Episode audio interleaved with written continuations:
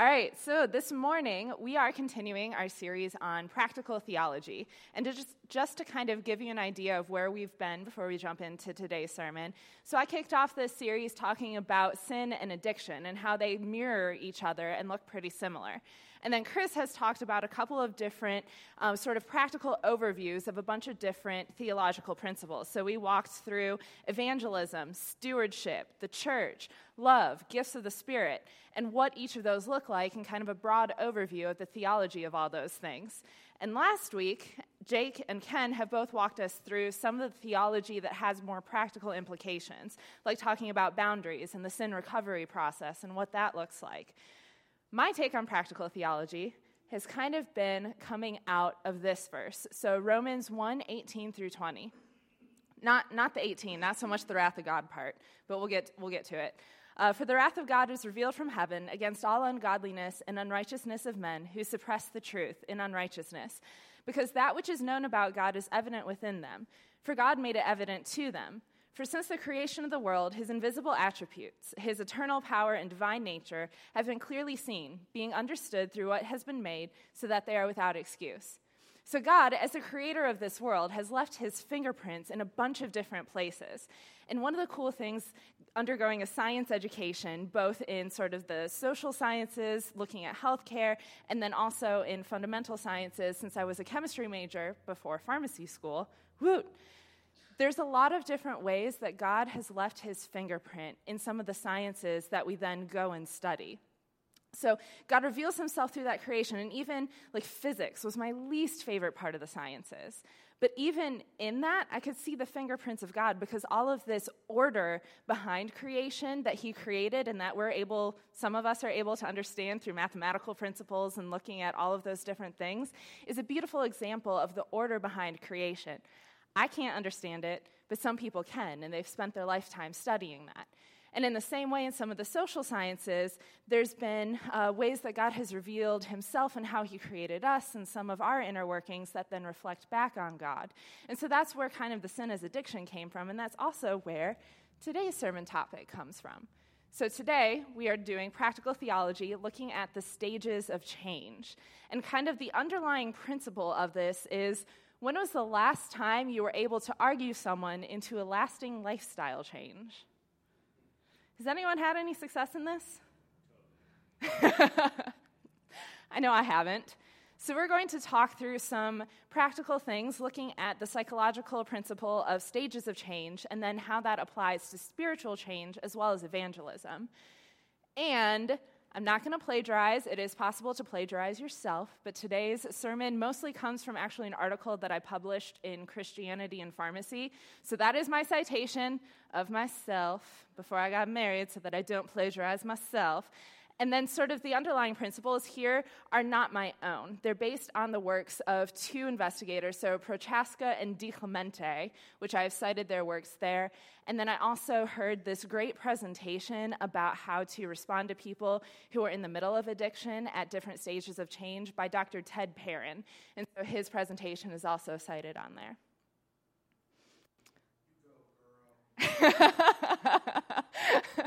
no plagiarism.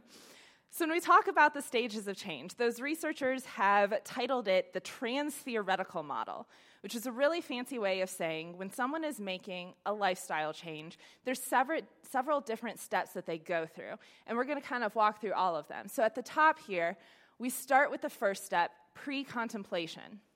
We then move to contemplation, preparation, action, maintenance, and then relapse. And this is sort of a spiral that someone goes through each of these different stages anytime they're trying to make a change. So, where this really came out of, it started in addiction research, and then we talk about it in healthcare in trying to talk with someone through making a lifestyle change like taking their medications or exercising or any of those different changes, we talk about people being at different stages of these and how our reaction to them as healthcare workers or as social workers changes based on what stage of change they are. So, when we're looking at this pre contemplation stage here, someone who's in the pre contemplation stage of change really has no intention of changing at all. So they have, they have no intention to make a change in the near future. And this stage is marked by avoidance of talking about the behavior. They may become defensive about it, and the cons really outweigh the pros. So most of you said that you knew someone who has been affected by addiction. And when they're not willing to make a change, when they're in this pre contemplation stage of change, if you talk to them, hey, you know, you're, I'm seeing you drink a lot and it seems like it's really impacting your life, this is where they become very defensive about it. They are not at all ready to make any kind of change, and you just mentioning the very fact of what, what you're seeing in their behavior is going to make them very defensive, and they're going to come back on the attack. And that's what that pre contemplation stage is. When we're in contemplation, the person is aware that a problem exists, but they're not really ready to make a change. So here they, they might, you know, feel, eh, maybe in like six months I'll get to that and I'll make a change. I'll start dieting, I'll start exercising, I'll start doing whatever. But they still kind of have an ambivalence about making the change and they're not planning on it anytime soon. So here, there's more of a balance between the cons and pros. So in pre contemplation, the cons way outweigh the pros of the change. But here, there's kind of more of a balance and a consideration that's being made.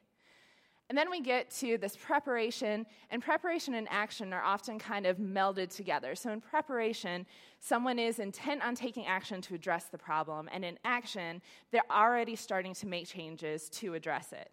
So, in preparation, they want to make a change in the near future. They've begun to take steps toward that change. They're planning, they're starting to make a plan and form a plan, and here the pros of that change outweigh the cons.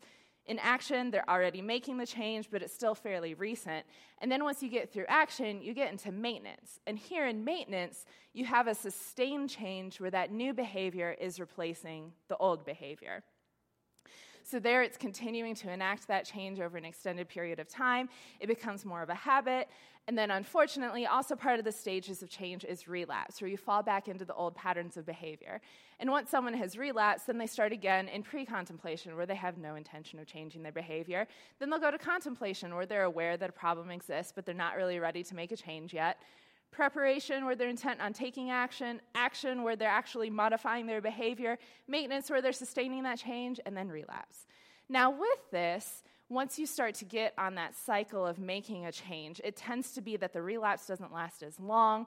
It might not be quite as deep. And so we call this kind of the upward spiral of change, where you enact a change, you're maintaining it, you maybe slip back into some old habits, you realize you need to make that change again, you make the change, and it, it continues to go in sort of an upward spiral. So when we're trying to elicit change in somebody, Arguing them into it typically isn't very effective. That's why nagging doesn't work on husbands. But there's different ways to respond to a person based on what stage of change they're in. So, pressing too soon, so taking someone who's in pre contemplation here and really trying to argue them into that change can actually do more harm than good because it builds more barriers to that person making a change. And then you end up adding even more to that con pile, so the balance between the pros and the cons is weighed even more heavily towards the cons. So, the overall goal when working with someone to elicit a lasting lifestyle change is to work on building that relationship. And how you're building that relationship is going to change a bit as you work through each of those different stages of change. So, here in pre contemplation, your goal really is to maintain that relationship. So, you focus on brief interventions. So, it might look like, hey, look, because I care about you, we're going to talk about your alcohol use, and I can see that it's affecting your family. I can tell you're not ready to make a change, so we'll move on from that, but just know because I care about you, I'm going to keep asking you about it. Now, hey, let's talk about your new grandbaby, and let's see, you know, what's, what's going on with them. How are they doing? Do you have some pictures? So, you're focused really more on building that relationship and maintaining that relationship. You don't let go of talking about the change that they should make, but you're focused more on the relationship rather than the change. As someone comes from pre contemplation into contemplation, this is where it's more about education. Because here they're starting to build more into their pros category for making that change. And so you're working on maintaining that relationship still, because our goal here is to maintain that relationship and continue to build it. But since they're moving further on that path towards action and making a change, you started you sort of start to explore their barriers to that change. You know, hey, you've been talking about doing this for a while. Why haven't you done it yet? What's standing in your way? Let's talk about it. And you work more in education and help them to discover the benefits of making that change. Once you get down here to preparation and action, the approach to that person is more of a behavioral approach. So you've built the relationship up here with pre contemplation. You've talked about the benefits of making a change and educated them with contemplation. And then when you get to preparation and action, it's really more about helping them make a plan for how they're going to enact and then continue to enact that change.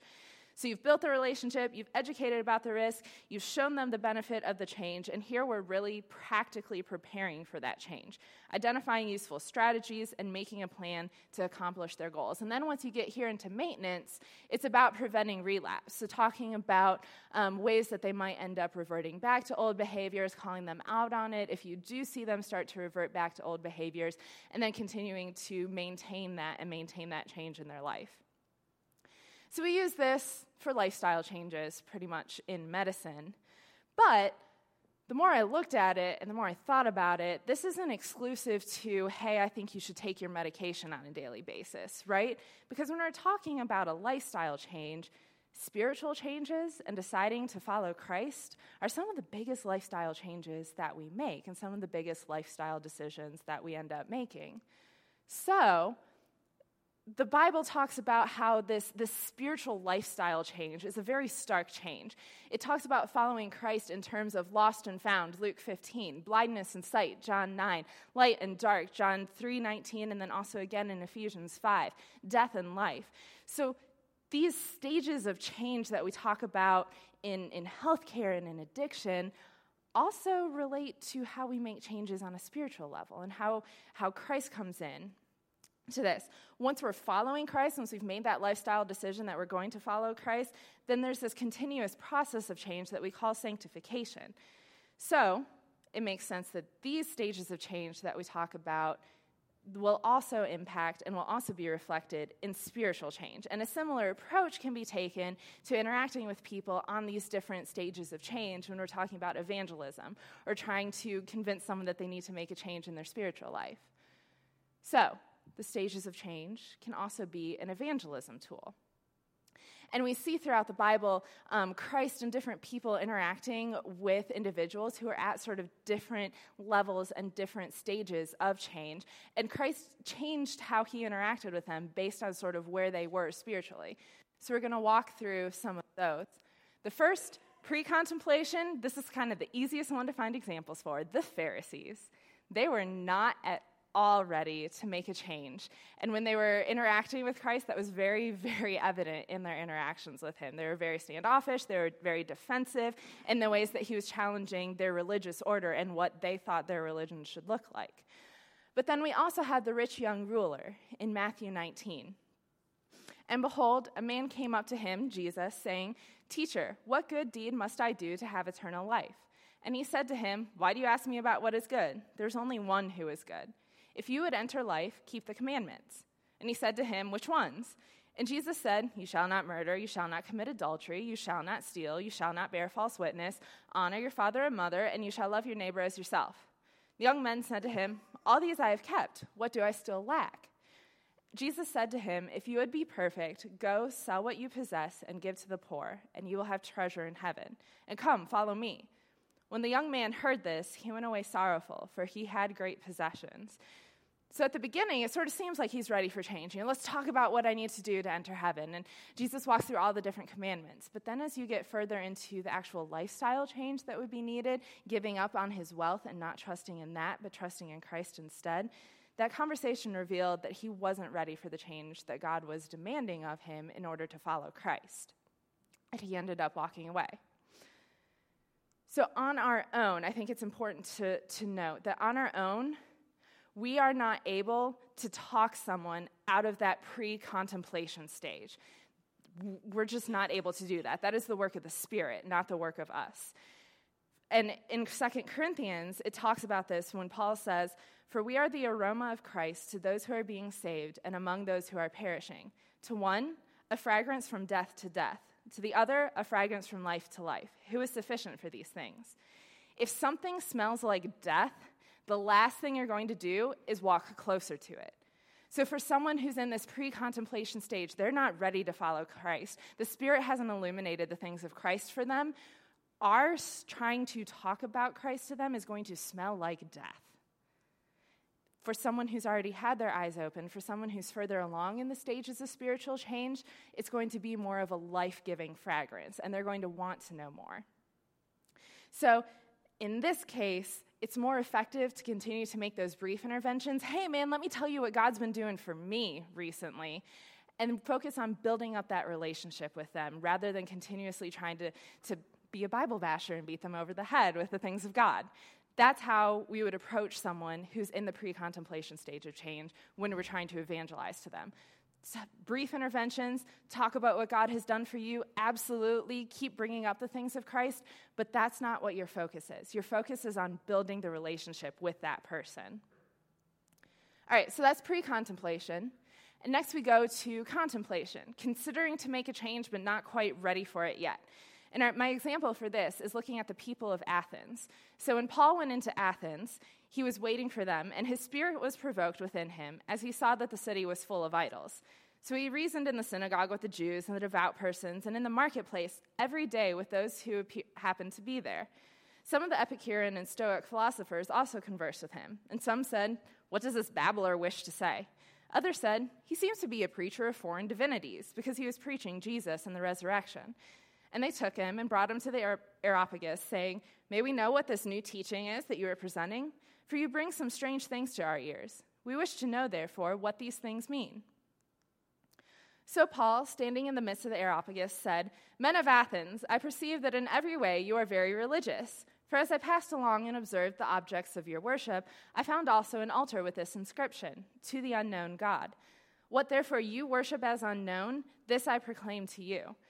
Now, when they heard of the resurrection of the dead, some mocked. But others said, We will hear you again about this.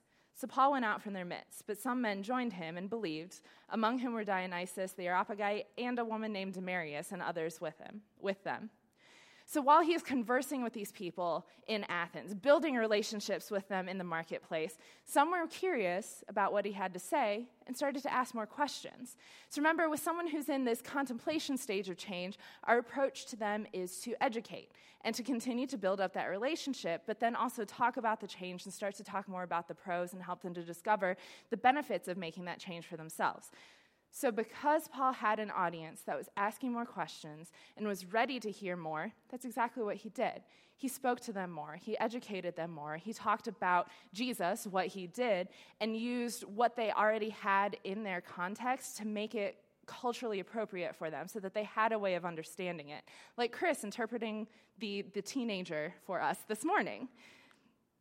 So, he used what he observed in their town and gathered in conversations to make a connection between what they already knew and what he had to share. He presented the gospel through education. Some mocked, they weren't ready for change, but others were ready to hear more and ended up following them. So Paul didn't try to continue to press it with the people who weren't ready to hear more. Instead, he educated those who were willing to listen and then continued on his way, and the people who wanted to know more ended up following him. We also see this in Nicodemus in John 3. Now, there is a man of the Pharisees named Nicodemus, a ruler of the Jews. This man came to Jesus by night and said to him, Rabbi, we know that you are a teacher come from God, for no one can do these signs that you do unless God is with them. Jesus answered him, Truly, truly, I say to you, unless one is born again, he cannot see the kingdom of God. Nicodemus said to him, How can a man be born when he is old? Can he enter a second time into his mother's womb and be born? Jesus answered, Truly, truly, I say to you, unless one is born of water and the Spirit, he cannot enter the kingdom of God. That which is born of the flesh is flesh, and that which is born of the Spirit is spirit. Do not marvel that I said to you, You must be born again. The wind blows where it wishes, and you hear its sound, but you do not know where it comes from or where it goes. So it is with everyone born of the Spirit. So with Nicodemus, Nicodemus, he's this man of the Pharisees, which really were not, as a general people group, not ready for change, We're not ready to hear about the things of Christ. But this is a man from the Pharisees who wanted to hear more, and he sought Jesus out. So Jesus started to educate him more and answer his questions and respond to him and interact with him. But in this case, Nicodemus wasn't quite ready to make a commitment yet.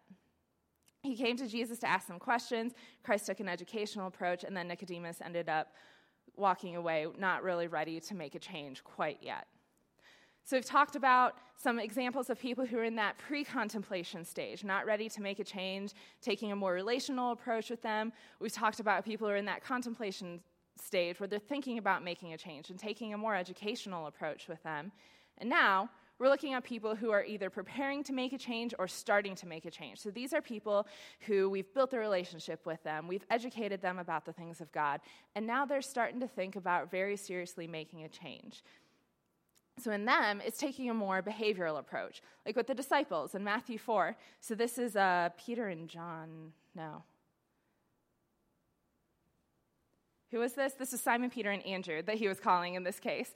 Um, so in, in, John, in Matthew 4, Jesus says to them, Follow me, and I will make you fishers of men. And immediately they left their nets and they followed him. So they were ready to make a change. And Jesus took a behavioral approach with them, saying, Follow me. And immediately they left and they followed Christ.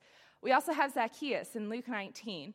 And behold, there is a man named Zacchaeus. He was a chief tax collector and was rich. And he was seeking to see who Jesus was, but on account of the crowd, he could not, because he was small in stature. So he ran on ahead and climbed up into a sycamore tree to see him, for he was about to pass that way. And when Jesus came to the place, he looked up and said to him, Zacchaeus, hurry and come down, for I must stay at your house today. So he hurried and came down and received him joyfully. So here, Zacchaeus is making this. Um, major behavioral change, he ends up actually going and making restitution to the people that he had stolen money from after Jesus talks with him. So that's a major behavioral change where he's going from being a chief tax collector, extorting money out of people and making his living by extorting that money, to then Jesus calls him out of that tree, talks with him about a new way to live his life. And then he ends up giving half of his goods to the poor. And if he's defrauded anyone, he re- restores it to them fourfold. And then we have the Samaritan woman at the well in John 4. And here Jesus says to her, Go call your husband and come here. And the woman answered him, I have no husband. Jesus said to her, You are right in saying, I have no husband, for you have had five husbands, and the one that you have now is not your husband. What you have said is true. And then Jesus continues to talk with her and continues to have a conversation with her and explains how his, his new kingdom is going to work on earth. But the hour is coming and is now here when true worshipers will worship the Father in spirit and truth, for the Father is seeking such people to worship him. So he directly approached her sin, called her out on it, and then ended up educating her and talking about how his coming changed the conduct in worship. And then this woman came away from that encounter, went back to her town, and ended up becoming a catalyst for change within the people that she lived with. She went and she told them immediately about who this Jesus was and how her interaction with him had gone. So here we see three different people who were ready to make a change. And the approach that Jesus took with them was very behavioral. It was, follow me, and they had a sudden change in how they lived their life. So then, after we've made a change, it's all about maintenance. And we call that maintenance sanctification. It's the big fancy word that we talk about how we maintain following Christ and how we become more like him. And here, the focus is on continued spiritual growth and discipleship. We're continuing to grow, continuing to learn more about God, and continuing to make more changes so that our lives more closely reflect His. And this is reflected in 1 Corinthians 9:24. Do you not know that in a race all the runners run, but only one receives the prize? So run that you may obtain it. Every athlete, athlete exercises self control in all things. They do it to receive a perishable wreath, but we an imperishable. So I do not run aimlessly. I do not box as one beating the air, but I dis- discipline my body and keep it under control, lest after preaching to others, I myself should be disqualified. So just like when you're going, when you're training to run a marathon, I have no hopes of running a marathon. I would love to be able to run a 5K, but I can't go from my couch to running a 5K overnight right? It takes a process. So you run a mile if you can make it a mile, you run a half mile if you can't make it a mile, and you gradually change and you gradually build upon that and discipline yourself and keep working on it until eventually you're at this, the place where you can accomplish that 5K. Other people do marathons this is kind of what Paul is talking about doing in our spiritual life. We continue to discipline ourselves. We continue to work at it. We continue to pray about it. We continue to rely on the Spirit to make that change within us and continue to pursue God. And then He works that change about in our life as we are faithful to continue to pursue Him and get to know Him better. And that's what the maintenance stage of spiritual change is going to look like. All right, so now what? We've gone through all of the different stages of change, how it applies to spiritual change, and how we can use that as an evangelistic tool to assess where someone is in being willing to follow Christ and being open and receptive to the things of God, and how our approach to them can change based on that. And before we go any further into the application, I want to make sure we talk about this because the final outcome of sharing the gospel is not in our hands. And so, as much as I've laid this out and said this is, this is a way that we can use to assess where people are and how we can share the gospel with them, Proverbs 19:21 says, "Many are the plans in the mind of a man, but it is the purpose of the Lord that will stand." At the end of the day, this is not an end all be all for how you should approach sharing the gospel. This is a tool that can be used, but God doesn't work well in boxes. So I can't put them in the box and say, this is exactly how evangelism will work every time. This is exactly how God brings about change in a person every time. Because the Spirit can work outside of that. And the Spirit can bring someone from not at all ready to make a change to following God the next day, or even the next minute, or the next hour. So before we talk about the application of this, I just want to lay that out. Because I know that this is not the end all be all. It's a tool, and it's a tool that God can work outside of. People aren't won over by our eloquence, they're won over by the Spirit. So I want to make sure that as we approach talking about evangelism ever, we know that it's not about us at the end of the day. It's about God. And the Spirit is the one who impacts that change and affects that change, not us. But looking at these stages of change in the trans theoretical model does provide a good framework for approaching people. So we can, knowing this in our interactions with people, assess sort of where they are in that series of stages and then change how we approach them based on that. If someone is showing a lot of resistance to the things of God and is very defensive about it, then we're going to take a more relationship building approach with them. Show that you care about that person and listen to their story because a lot of times there's a lot of hurt towards the church and a lot of bad things that have happened from people who have claimed to be Christians that have happened with that person. So, showing that you care about them, listening to their story, and continuing to build that relationship can be more effective than just trying to preach at them all the time. If someone who is who you're interacting with them and they're showing curiosity and they're asking you questions as you're talking about Christ, cool. Educate them. Educate them with your words and then also educate them with your life. Show them who Jesus is and what he has done for you, taking that more educational and teaching approach to them. If someone is ready for a change and they're showing that in the way that they're interacting with you, then taking a more behavioral approach with them and um, using that as a catalyst to have better conversations with them. But outside of all of that, every relationship that we have, especially if we're trying to persuade someone to, to come closer to Christ, should be saturated in prayer. Remembering that we're not the ones who are going to ultimately end up affecting that change. Making a change in someone comes down to the Spirit. So if you're if you're trying to help shepherd them along that path, making sure that you saturate that in prayer because ultimately we're not the ones who are doing the change in people's lives anyway. So that's a, that's a little welcome into social and psychology science. And I hope that it is um, something practical that you can take away, some practical theology that you can take away to help impact how you interact with the people around us. So, with that, Chris is going to come up, and I'm assuming we're going to do. nice. Someone bring Zach up here.